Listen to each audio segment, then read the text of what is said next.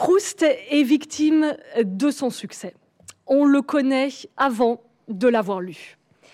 Il envahit l'espace littéraire, il envahit l'espace médiatique, il envahit même nos espaces mentaux. L'expérience de la Madeleine, la mémoire involontaire, le temps perdu et retrouvé, autant de références culturelles partagées, mais que l'on ne prend pas toujours le temps d'interroger. Pourquoi avons-nous ce rapport à la fois personnel et collectif à Proust? Parce que, je crois, Proust nous parle de ce que nous vivons. Certes, il écrit dans les années 20, il évoque une société aristocratique qui n'est plus celle des années 1880, il écrit depuis une France qui sort de la Grande Guerre, qui est encore marquée par l'affaire Dreyfus, tout cela a 100 ans, et pourtant, c'est comme si c'était hier. En parlant du monde d'hier, Proust nous parle du monde d'aujourd'hui, de nos préoccupations fondamentales, de nos inquiétudes, de nos angoisses, de nos bonheurs. Proust nous aide à vivre avec nos questions, affirme Jürgen Ritter, le traducteur de Proust en allemand. En parlant de lui, Proust nous parle de nous. À travers le temps, à travers les âges, il touche de sa plume des expériences que l'on vit, des émotions que l'on ressent, mais que l'on serait bien incapable de décrire. Il me semble que Proust empêche d'écrire et à la fois Proust donne envie d'écrire. Il empêche d'écrire car comment écrire après? Comment faire mieux? C'est le caractère inhibant, voire castrateur de Proust. Et c'est ce qu'exprime très bien, de manière extrêmement tragique, Virginia Woolf dans son journal et dans sa correspondance. Si seulement je pouvais écrire comme ça, s'écrit-elle, comme un, comme un cri du cœur. Je prends Proust après le dîner et je le pose. C'est le pire moment. Cela me donne des idées de suicide. Il semble qu'il n'y ait plus rien à faire. Proust est pour elle un modèle et en même temps, Proust est pour elle, pour elle un achèvement, un horizon indépassable qui, qui, qui inhibe. C'est vraiment très, très émouvant. Et bien sûr, Proust nous donne envie d'écrire parce qu'il nous autorise à parler de nous.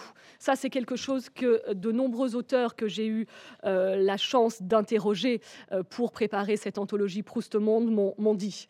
Euh, Proust nous a autorisés à écrire, Proust nous a libérés. Et on parle beaucoup euh, d'autofiction. Euh, évidemment, il faut re remonter à Proust euh, pour trouver un, auteur qui met si bien en, perspective sa vie. L'œuvre de Proust est assurément un classique. Qui d'autre que lui parvient à réunir amateurs et connaisseurs, spécialistes et novices, ceux qui relisent Proust et ceux qui voudraient tant le lire sans savoir comment l'aborder. C'est donc ce paradoxe Proust qui est aussi une évidence Proust que j'aimerais vous inviter à analyser ce soir. Alors d'abord, Proust n'a pas toujours été Proust. On connaît l'histoire, vous la connaissez. Le célèbre refus en 1913 du manuscrit de était chez Swann par une jeune maison d'édition qui était promise à un bel avenir après ce premier échec, la NRF, fondée deux années auparavant, 1911. Euh, refus par Gide, c'est pour ça que tout à l'heure euh, la réponse sur Gide était aussi bonne mais inversée. Euh, D'abord ils ont été ennemis puis ils se sont rapprochés. Il s'avère que le refus était aussi imputable à l'autre cofondateur euh, de la maison NRF, Jean Schlumberger. Euh, ni Gide, ni. Gaston Gallimard peut-être n'était pas tout à fait dans cette affaire. Euh, aucun des trois euh, n'avait vraiment lu le manuscrit. La légende veut que on ait renvoyé à Proust son manuscrit avec le paquet et le cordon intact, non, non touché. C'est là l'une des très nombreuses mythologies proustiennes. Le manuscrit, il faut dire, faisait 700 pages d'activité L'auteur est donc à cette époque un rentier euh, de 33 ans et il fait publier son manuscrit à compte d'auteur chez Grasset. Donc il paye pour être euh, publié. La NRF rectifie très rapidement son euh, erreur. Gide écrit une longue lettre à Proust euh, dès la parution de Du côté de chez Swann pour reconnaître son, son erreur, s'en excuser. Et donc, on le sait, la NRF rachète les exemplaires Grasset euh, et fait immédiatement euh, donc réimposer une couverture. Ça, ce sont des exemplaires qui coûtent extrêmement cher parmi les bibliophiles. Il y a 220 euh, exemplaires du premier tirage, du véritable premier tirage Grasset à compte d'auteur, donc que l'ANRF a racheté. Et ce sont des exemplaires qu'on appelle réimposés dans le vocabulaire technique, c'est-à-dire tout simplement, à l'époque, cette maison n'avait pas beaucoup d'argent, tout simplement, l'ANRF a collé une feuille sur la couverture et on voit en transparence Grasset et par-dessus euh, NRF. Ça, ce sont les fameux exemplaires euh, réimposés et ce sont les véritables exemplaires de l'édition originale, puisque Proust a été mécontent euh, du travail de Grasset, qui avait commis beaucoup d'erreurs, qui avait publié ça à toute vitesse. Et donc, pour l'édition NRF, donc la deuxième première édition de Du côté de chez Swann, il corrige de nombreuses erreurs. Euh, ce rachat portera chance à l'ANRF puisque 1919, premier prix Goncourt de l'ANRF, premier d'une longue série pour Allant des jeunes filles en fleurs. Il y a quelque chose, je trouve, de profondément touchant dans ce faux départ, avec cet auteur qui, à l'origine, est dédaigné de tous et qui, soudain, va être courtisé par tous. Est-ce l'aspect anachronique de Proust qui fait son universalité? C'est bien possible. N'étant d'aucune école littéraire, il les dépasse toutes. Encore marqué par la littérature du XIXe siècle, il ouvre les portes des préoccupations psychologiques du XXe siècle, euh, qui seront notamment reprises par Joyce, par Woolf aussi, que je citais avec le fameux flux de conscience. À son époque, le grand auteur à la mode, c'est Anatole France qui sera le modèle de Bergotte que l'on va retrouver, euh, l'écrivain que l'on va retrouver euh, dans quelques minutes. Quand on interroge Proust dans son fameux euh, questionnaire, vos écrivains préférés, il répond Anatole France et Pierre Loti. On ne lit plus Anatole France, on lit peu Loti, on ne cesse de relire Proust. Proust n'a pas fait la guerre, on le considère comme un mondain, c'est précisément ce qui avait arrêté Gide dans sa non-lecture. Il l'avait jugé selon les, euh, apparences. En 19, c'est Roland d'Orgelès, l'ancien combattant, l'auteur d'un roman de guerre, euh, Les Croix de Bois, qui était pressenti pour euh, le Goncourt. Alors voilà ce qu'on aurait pu tout à fait répondre à Proust c'est ce qu'imagine euh, Umberto Eco, qui écrit un ouvrage parodique absolument euh, amusant. Nous sommes au regret de ne pas pouvoir publier euh, votre ouvrage, un ensemble de pastiches, de fausses lettres de refus des éditeurs à propos de la recherche du temps perdu. C'est assurément un ouvrage important, peut-être un peu long, mais en le débitant en volume de poche, ça pourra se vendre pas tel quel, attention. Il faut un gros travail d'editing. Il y a par exemple toute la ponctuation à revoir. Les phrases sont trop laborieuses. Certaines prennent une page entière. Avec un bon rewriting qui les ramène à la mesure de deux ou trois lignes chacune, en coupant davantage, en allant à la ligne plus souvent, on arriverait sûrement à tirer quelque chose de ce texte. Si l'auteur n'est pas d'accord, il vaut mieux laisser tomber. Sous sa forme actuelle, l'ouvrage est, comment dire, trop asthmatique. Alors la consécration euh, de Proust s'est faite euh, par étapes. La première biographie de Proust date de 1925, c'est-à-dire trois ans après sa mort et deux ans après l'achèvement de la publication de la recherche. Elle est due à euh, Léon Pierre Quin, qu'on a un peu oublié aujourd'hui, lui-même juif et homosexuel, ami de Proust lui-même et de Gide, critique littéraire, éditeur important aux éditions du Sagittaire. C'est lui qui euh, a contribué à faire émerger le mouvement surréaliste et c'est lui qui a publié le manifeste du surréaliste euh, de Breton. Dix ans plus tard, Proust tombe dans l'oubli. Dans les années 30 à 50, j'en suis persuadée, Proust aurait pu disparaître. C'est la mode du roman engagé, c'est la mode de l'existentialisme. Proust est complètement à côté de la plaque, il passe de mode. La Renaissance viendra avec les auteurs du nouveau roman. Michel Butor, Nathalie Sarraute l'apprécient.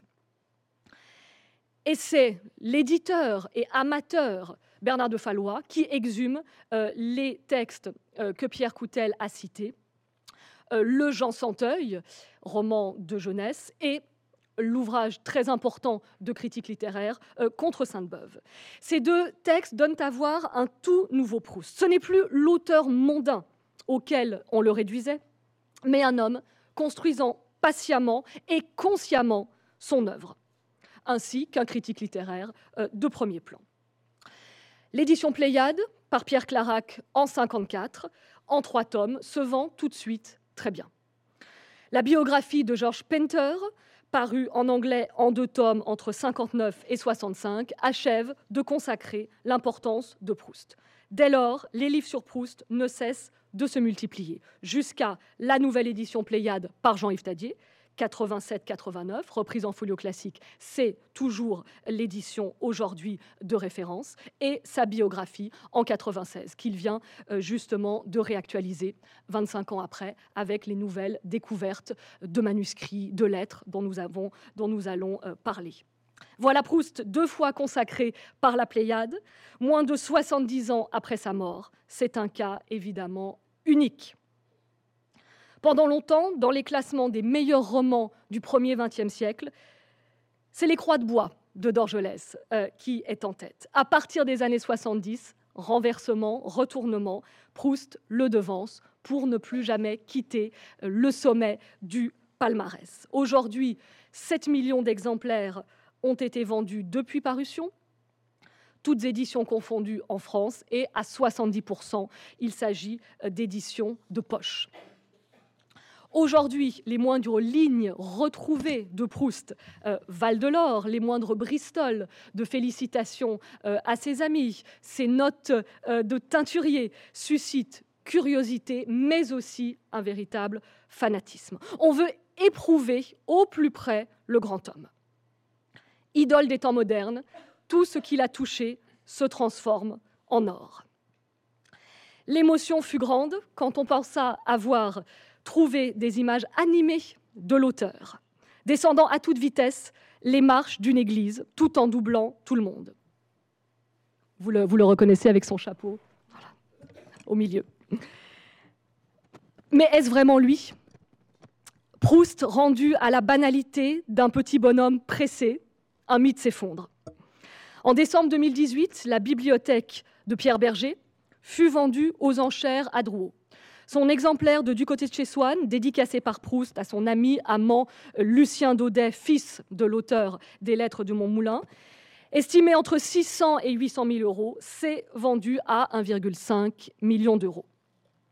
95 ans plus tôt, Proust avait dû payer lui-même Bernard Grasset pour voir son roman publié. Belle ironie de l'histoire. Comment comprendre cette proustolatrie Fascination pour le génie, certainement. Fascination pour un homme qui courait derrière le temps pour achever son œuvre. Fascination pour un homme qui, comme Balzac d'ailleurs, est mort à 51 ans, euh, une œuvre extraordinaire euh, en importance, en taille, en importance intellectuelle, mais qui avait encore euh, tant de choses à, à écrire. Mais je crois que plus profondément, c'est l'expérience personnelle du lecteur qui joue le sentiment que l'on a de faire partie d'un club privilégié de ceux qui ont lu Proust, c'est-à-dire pas par snobisme, mais ceux qui sont parvenus à dépasser la longueur, à dépasser ce qui est parfois une difficulté de l'œuvre.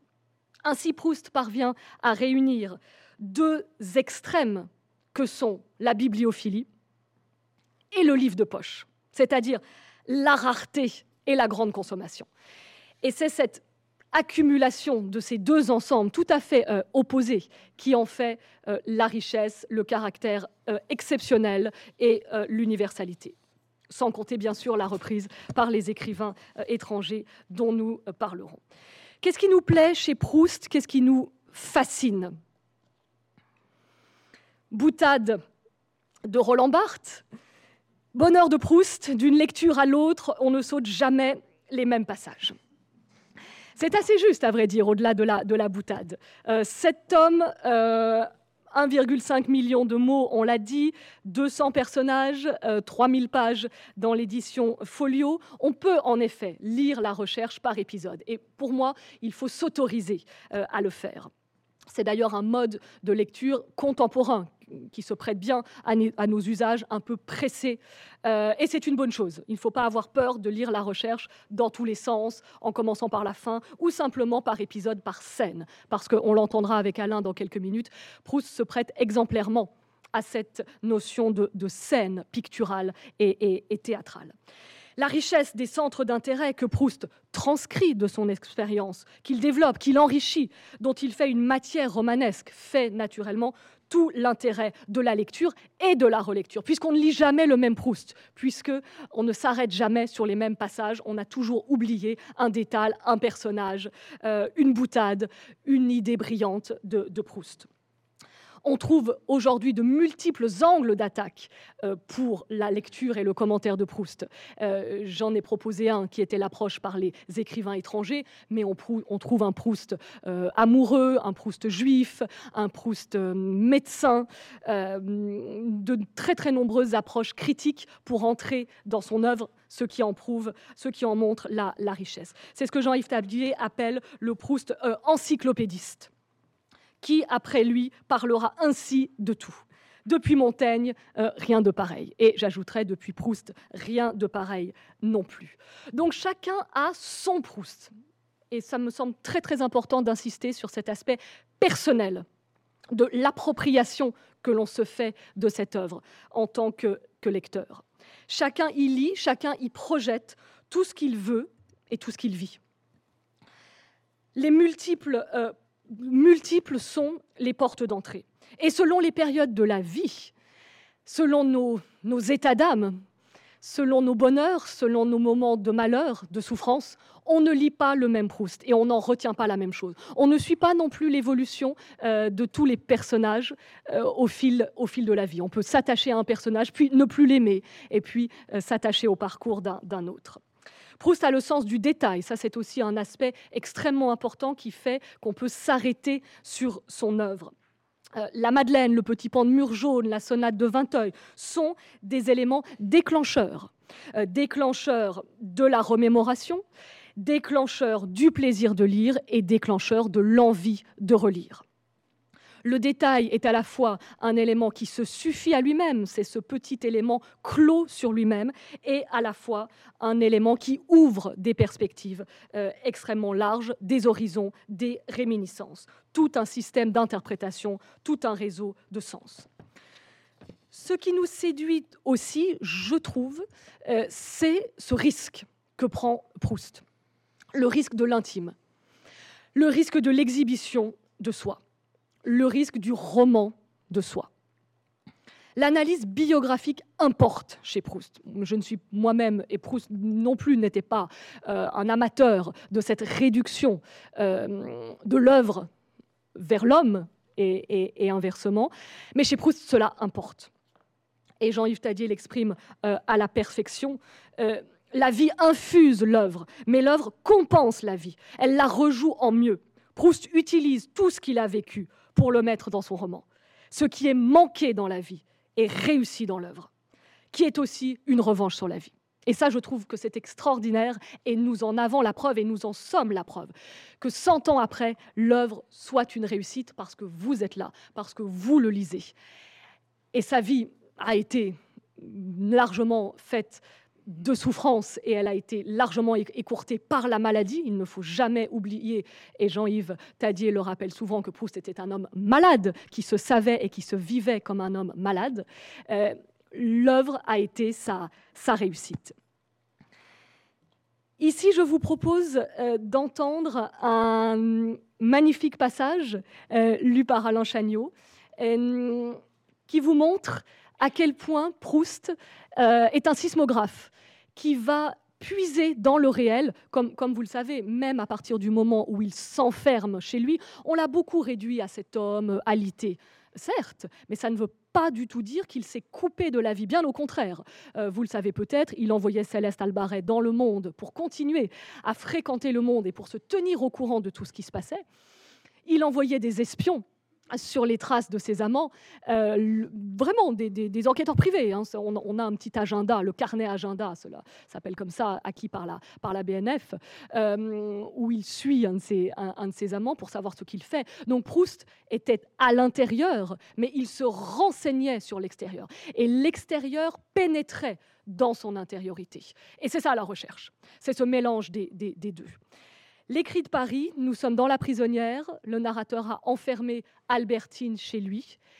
De l'extérieur de l'appartement, ils entendent les cris des marchands ambulants monter jusqu'à eux.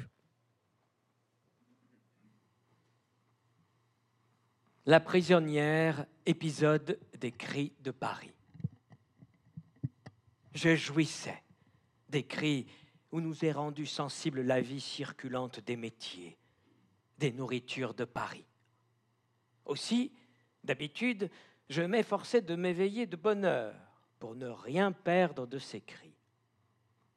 En plus du plaisir de savoir le goût qu'Albertine avait pour eux et de sortir moi-même tout en restant couché, j'entendais en eux comme le symbole de l'atmosphère du dehors, de la dangereuse vie remuante.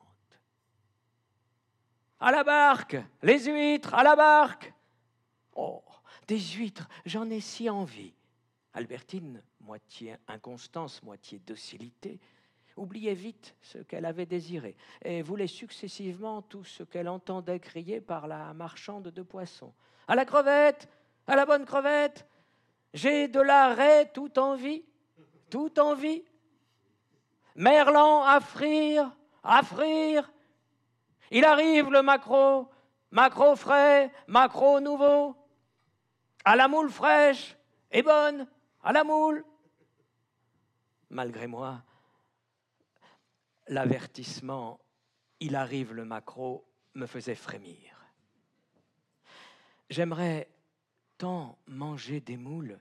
Mon chéri, c'était pour Balbec. Ici, ça ne vaut rien. Mais la marchande des quatre saisons suivantes annonçait À la romaine, à la romaine, on ne la vend pas, on la promène. Pourtant, Albertine me consentait le sacrifice de la romaine pourvu que je lui promisse de faire acheter dans quelques jours à la marchande qui crie J'ai de la belle asperge d'Argenteuil, j'ai de la belle asperge. Une voix mystérieuse et de qui l'on eût attendu des propositions plus étranges, insinuait Tonneau Tonneau On était obligé de rester sur la déception qu'il ne fut question que de tonneau. Merci Alain. Extraordinaire euh, passage.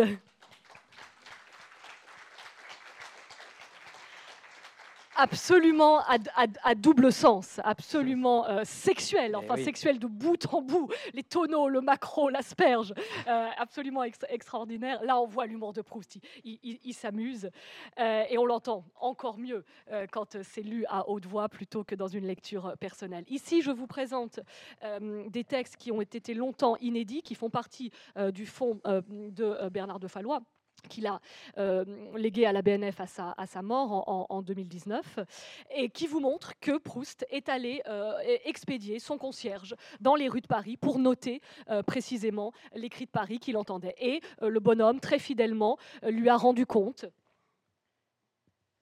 Voilà, à, la moule fraîche, c'est écrit ici. Le rempailleur de chaises, avec un harmonica, avec une flûte. Voici, monsieur, quelques-uns des cris les plus usuels et dont j'ai pu me rappeler, regrettant de ne pouvoir vous donner les airs et l'intonation, pour ainsi dire inimitable, qui caractérise ces cris. Mais les airs et l'intonation inimitable, Proust les a rendus dans son texte et euh, les comédiens euh, nous les restituent sur scène. Voilà, le réparateur de porcelaine, des vieux métiers, les vieux métiers de Paris. Je vous avais mis juste avant des pages d'Almana euh, qui vous montraient, ça, ça remonte au, XVIIIe siècle, hein. Absolument extraordinaire. Donc ça, ce sont des textes qui vous montrent que Proust s'inspirait de sa vie, et plus encore s'inspirait, allait chercher dans le réel des, éléments pour euh, nourrir son, euh, son œuvre. Alors ici, nous découvrons, euh, nous avons eu la chance de découvrir à partir de 2019 tout ce fond inépuisable de que Bernard de Fallois avait, gardé. Alors là, ça a fait énormément de polémiques euh, chez, les, Proussiens. Il avait conservé par devers lui des manuscrits. Alors bien sûr, les spécialistes se disent il n'aurait pas dû les conserver pour lui égoïstement, il aurait dû les ouvrir à la consultation. Passons sur la polémique. En tout cas, depuis 2019, nous avons la chance de pouvoir accéder à ce Proust avant Proust. Proust avant Proust est une expression euh, de Bernard de Fallois, c'est-à-dire le Proust de jeunesse, le Proust des plaisirs et les jours son premier ouvrage en 1896. Euh, donc le Proust qu'on a souvent considéré comme petit auteur euh, sentimental, euh, qui suivait la mode. Proust était un auteur qui publiait des articles dans le Figaro. et donc on avait l'habitude de dire, voilà, il y a deux Proust. il y a ce petit Proust, sympathique, mais petit auteur. et puis il y a le Proust qui tout à coup se réveille de son long sommeil psychologique, et là, il se met à écrire la recherche il n'en est évidemment rien. Et Bernard de Fallois, et avant lui euh, Stefan Zweig, dans un article en 1925, montre la continuité entre le premier Proust qui donc fait des nouvelles euh, quand il est tout jeune, quand il a 20 ans, et le Proust de la recherche. Parce que la matière des nouvelles va se retrouver dans la recherche, du point de vue du style, du point de vue des émotions et du point de vue même euh, des personnages et surtout des, thèmes. Donc là, dans le mystérieux correspondant, c'est un volume que nous avons euh, euh, publié. ce sont des nouvelles que Proust avait mis de côté qu'il n'a pas souhaité garder pour le recueil Les plaisirs et les jours. Les thèmes en étaient trop intimes, souvent l'homosexualité affleure de manière criante, il a sans doute trouvé cela trop personnel, ou alors quand elles ont été lues, elles n'ont pas eu le succès qu'il escomptait. Euh, il en a été euh, triste, déçu, il les a mises de côté, il les a gardées pour lui. Elles se sont retrouvées dans le fond de Fallois et euh, cent ans après, on a pu les faire ressurgir de l'oubli. Je trouve ça extrêmement émouvant que Proust nous parle encore cent ans après. Écoutons une merveilleuse nouvelle, Souvenir d'un capitaine, Souvenir d'un capitaine. J'étais revenu passer un jour en cette petite ville de L, où je fus un an lieutenant et où fiévreusement je voulus tout revoir. Les lieux que l'amour m'y a rendus incapables de ressonger sans un grand frisson triste, et les lieux si humbles pourtant, comme les murs de la caserne et notre jardinet, parés seulement des grâces diverses que la lumière porte avec elle selon l'heure, l'humeur du temps et la saison. Ces lieux-là restent à jamais dans le petit monde de mes imaginations, revêtus d'une grande douceur, d'une grande beauté. Quand même, je serais resté des mois sans y penser. Tout à coup, je les aperçois, comme au détour d'un chemin montant, on aperçoit un village, une église, un petit bois, dans la chantante lumière du soir. Cours de caserne, jardinet, où l'été mes amis et moi nous dînions, le souvenir sans doute peint avec cette fraîcheur délicieuse, comme ferait l'enchanteresse lumière du matin, ou du soir. Chaque petit détail est là, tout éclairé, et me paraît beau. Je vous vois comme de la colline. Vous êtes un petit monde qui se suffit, qui existe hors de moi, qui a sa douce beauté dans sa claire lumière si inattendue. Mais voici ce que je veux raconter. Avant d'aller dîner, pour prendre le train tout de suite après, j'étais allé donner un ordre de me renvoyer des livres oubliés à mon ancienne ordonnance changée de corps, affecté à l'autre régiment de la ville, caserné à l'autre extrémité de la ville.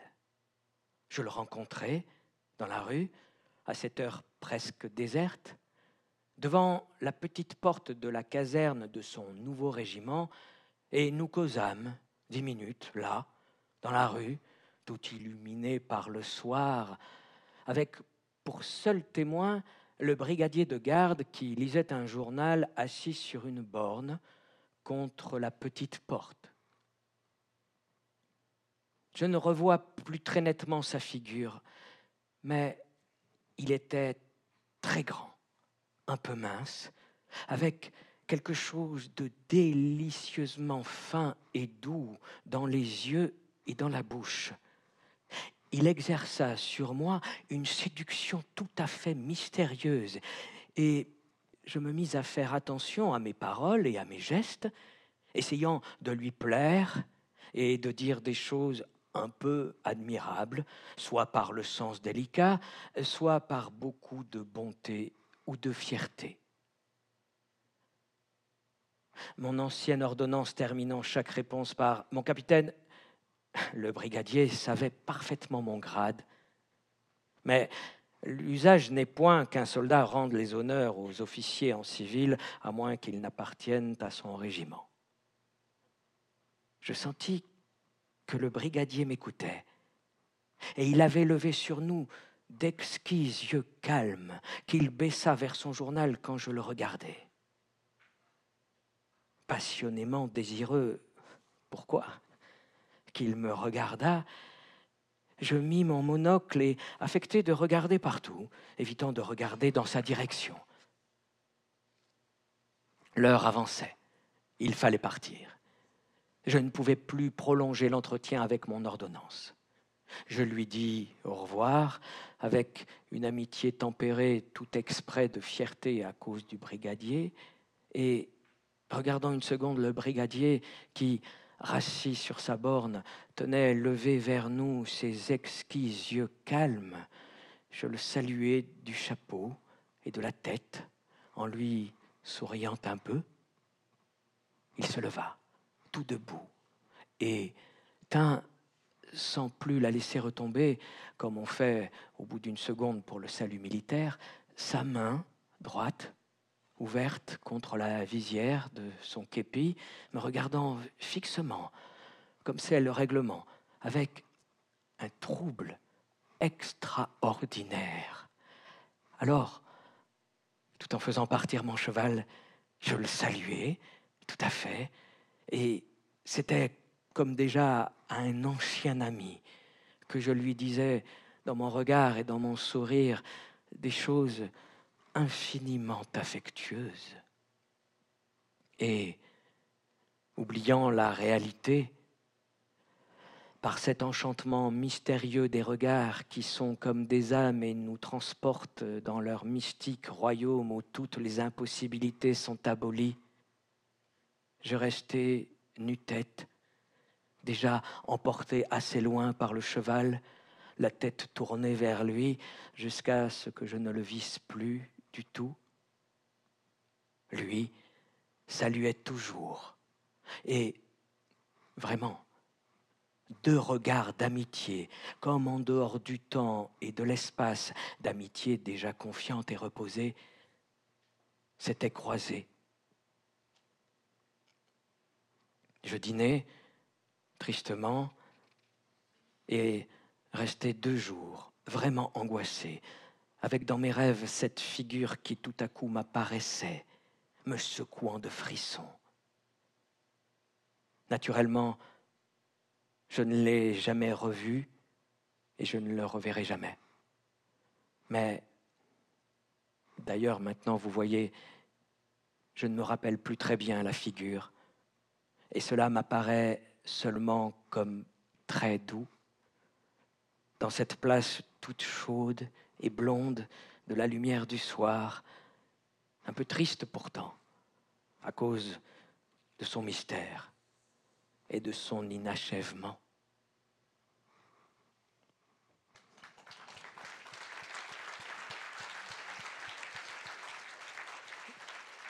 Scène extraordinaire. Proust a 20 ans quand il écrit cela. C'est donc l'une des nouvelles qu'il a euh, exclues pour les plaisirs et les jours, sans doute parce qu'elle était beaucoup trop euh, explicite beaucoup trop euh, personnelle. Voici la première page du manuscrit autographe de Proust pour cette, pour cette nouvelle. Et le commentaire de Bernard de Fallois, en deux mots, il nous explique que euh, cette scène sera développée dans la recherche, et vous l'avez déjà entendu, euh, et l'énigme euh, qui reste ici pleine, la scène est pleine de mystères pour le narrateur lui-même. Tout ceci sera un peu plus explicite dans la recherche. Le manège auquel se livre le capitaine pour se faire remarquer du brigadier, c'est celui de Charlus lors de sa rencontre avec le narrateur à Balbec et lors de sa rencontre avec Morel lors du deuxième séjour à Balbec. C'est évident évidemment une scène de rencontre homosexuelle, peut-être pour deux personnages personnes qui n'en ont pas même conscience.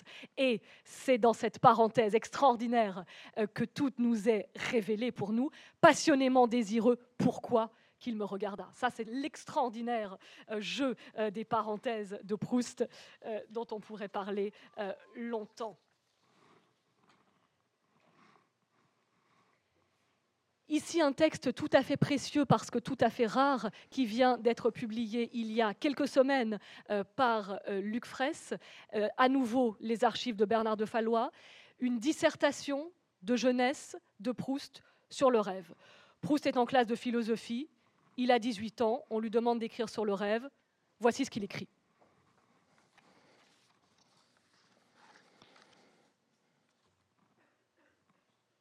Nos rêves sont une importante partie, presque une moitié de notre vie. Ou plutôt, ils sont comme une seconde vie, parallèle à la première, et dont le cours plus incertain coïnciderait avec ses intermittences, de façon que nous les menions régulièrement, l'une après l'autre, et à côté de l'autre. Vie bien obscure, mais d'autant plus douce à la faveur de son obscurité même, s'y glissent parfois ces formes vagues, comme des brumes, que le plein jour de la veille dissipe impitoyablement. Nos rêves sont la terre d'asile des morts que nous pleurons, de nos désirs les moins réalisables. Texte extraordinaire dont vous entendez à l'évidence les échos. Euh, proustien. Voilà tout le style de Proust. C'est pour cela euh, qu'on ne peut pas parler d'un Proust avant Proust, parce que tout est déjà dans ce style, dans ses préoccupations sur euh, le rêve, sur la mémoire euh, et sur ce flou créateur. Le commentaire, vous le voyez, de, de l'enseignant, 3 ou 4 sur 20. Ni pour le développement qui est très incertain, ni pour la forme qui est molle, vague et ne précise jamais ses idées abstraites, ni pour le ton, le devoir ne ressemble à une dissertation. Voilà, c'est terminé. Si Proust euh, était, si Marcel euh, était resté à écouter ses professeurs, nous ne serions pas réunis euh, ici ce soir. À nouveau, un morceau tout à fait rare, inédit euh, jusqu'en 2019, euh, que j'ai tenu à, faire entendre, parce que vous allez voir les échos que ce très court texte, qui est donc une esquisse, une ébauche que Proust avait euh, écrite pour le temps retrouvé et que finalement il n'a pas retenu, c'est ce qu'il appelle lui-même dans ce manuscrit le morceau mourir. Mourir? Mais cette idée elle-même que je vais mettre dans le livre et où elle restera, n'est-elle pas une part de moi-même? Donc, cette part-là ne mourra pas. Or, n'est-elle pas la plus importante puisque c'est à elle qu'a abouti toute mon expérience familiale, amoureuse, mondaine? Sans doute, dans le livre, le lien sera rompu qui existe maintenant entre elle et la conscience que j'ai d'être malade, de dormir mal, d'être volage en amour. Mais ne me suis-je pas rendu compte par Bergotte que tout cela n'a pas d'importance, N'ai-je pas essayé euh, de m'en dégager pour former ces idées et au contraire, ne puis-je pas craindre qu'elles emportent plus trop que trop peu la marque? Morceau extraordinaire que nous allons retrouver, bien sûr, dont nous allons retrouver euh, les échos dans ce passage extraordinaire où le narrateur évoque la mort de Bergotte. Il se répétait Petit pan de mur jaune avec un auvent, petit pan de mur jaune. Cependant, il s'abattit sur un canapé circulaire. Aussi brusquement, il cessa de penser que sa vie était en jeu et, revenant à l'optimisme, se dit C'est une simple indigestion que m'ont donné ces pommes de terre pas assez cuites. Ce n'est rien. Un nouveau coup l'abattit. Il roula du canapé par terre où accoururent tous les visiteurs et gardiens. Il était mort. Mort à jamais? Qui peut le dire? Certes, les expériences spirites pas plus que les dogmes religieux, n'apportent la preuve que l'âme subsiste. Ce que l'on peut dire, c'est que tout se passe dans notre vie comme si nous y entrions avec le fait d'obligations contractées dans une vie antérieure. Il n'y a aucune raison dans nos conditions de vie sur cette terre pour que nous nous croyions obligés à faire le bien, à être délicats, même à être polis, ni pour l'artiste cultivé à ce qu'il se croit obligé de recommencer vingt fois un morceau dont l'admiration qu'il excitera importera peu à son corps mangé par les vers, comme le pan de mur jaune que peignit avec tant de science et de raffinement un artiste à jamais inconnu, à peine identifié sous le nom de Vermeer.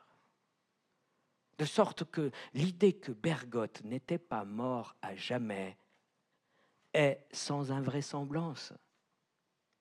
On l'enterra, mais toute la nuit funèbre, aux vitrines éclairées, ses livres, disposés trois par trois, veillaient comme des anges aux ailes éployées et semblaient, pour celui qui n'était plus, le symbole de sa résurrection.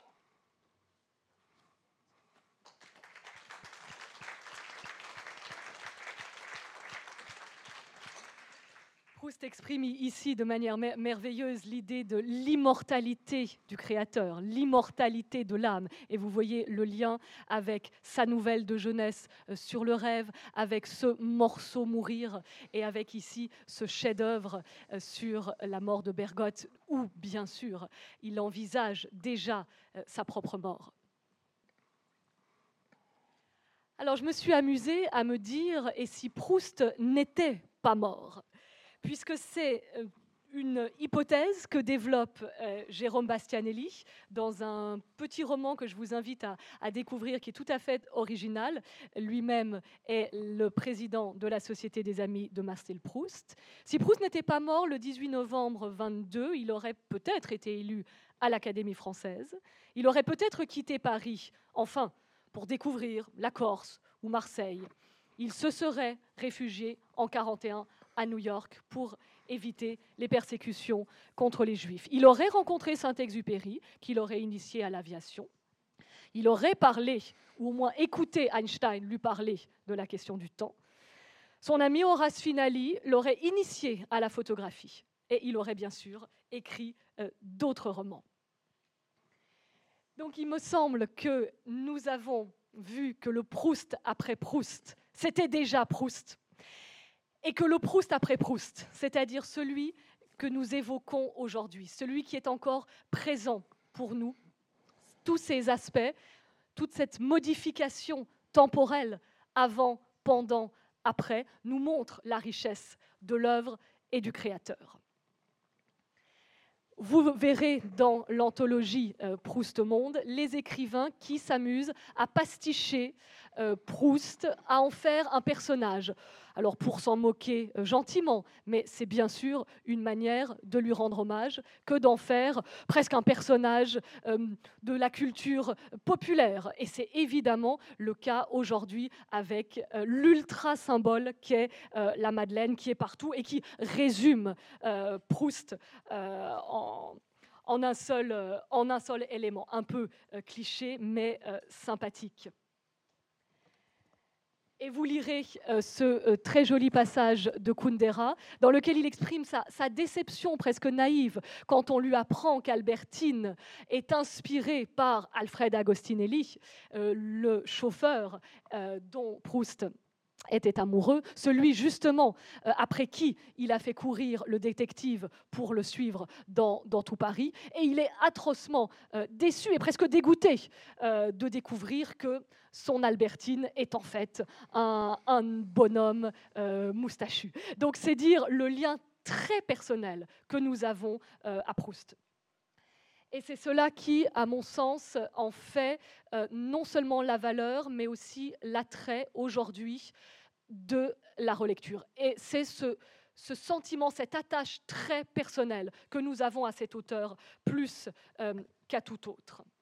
La lecture de Proust est une expérience, une expérience littéraire, mais surtout une expérience existentielle. Elle se déploie dans le temps, on y consacre du temps, et elle évolue au fil des âges de la vie. Sa lecture peut être une épreuve, mais au meilleur sens du terme. Je suis sûre que les lecteurs, que nous tous, nous sentons que nous sommes face à une grande œuvre.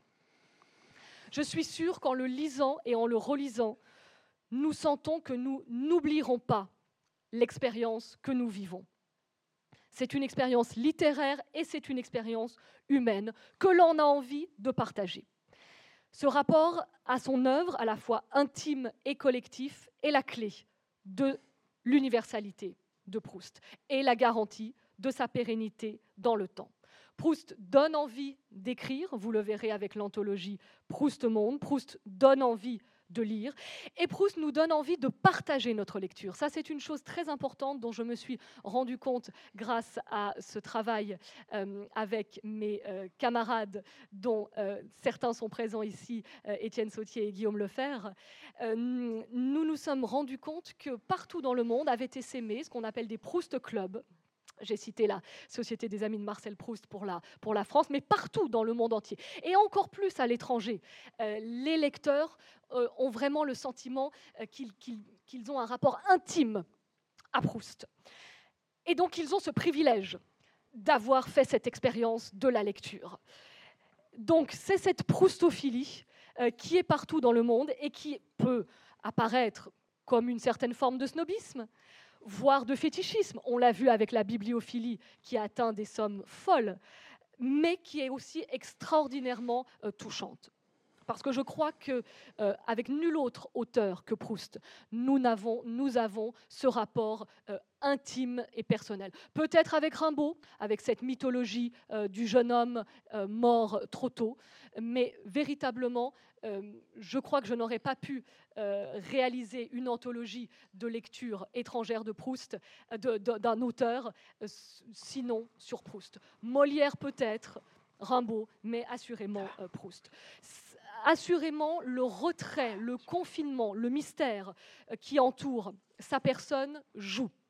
Le fait qu'il n'y ait pas de photo, cette vidéo peut-être, et encore. Le fait aussi que Proust ait contrôlé son œuvre. Il a demandé qu'on brûle certaines lettres, il a, il a mis de côté, on l'a vu, certains manuscrits dont il ne voulait pas qu'il soit rendu public. Ce contrôle de son œuvre, cet homme euh, au travail jusqu'à son dernier jour, jusqu'à son dernier souffle, en fait euh, assurément euh, le prix et la valeur.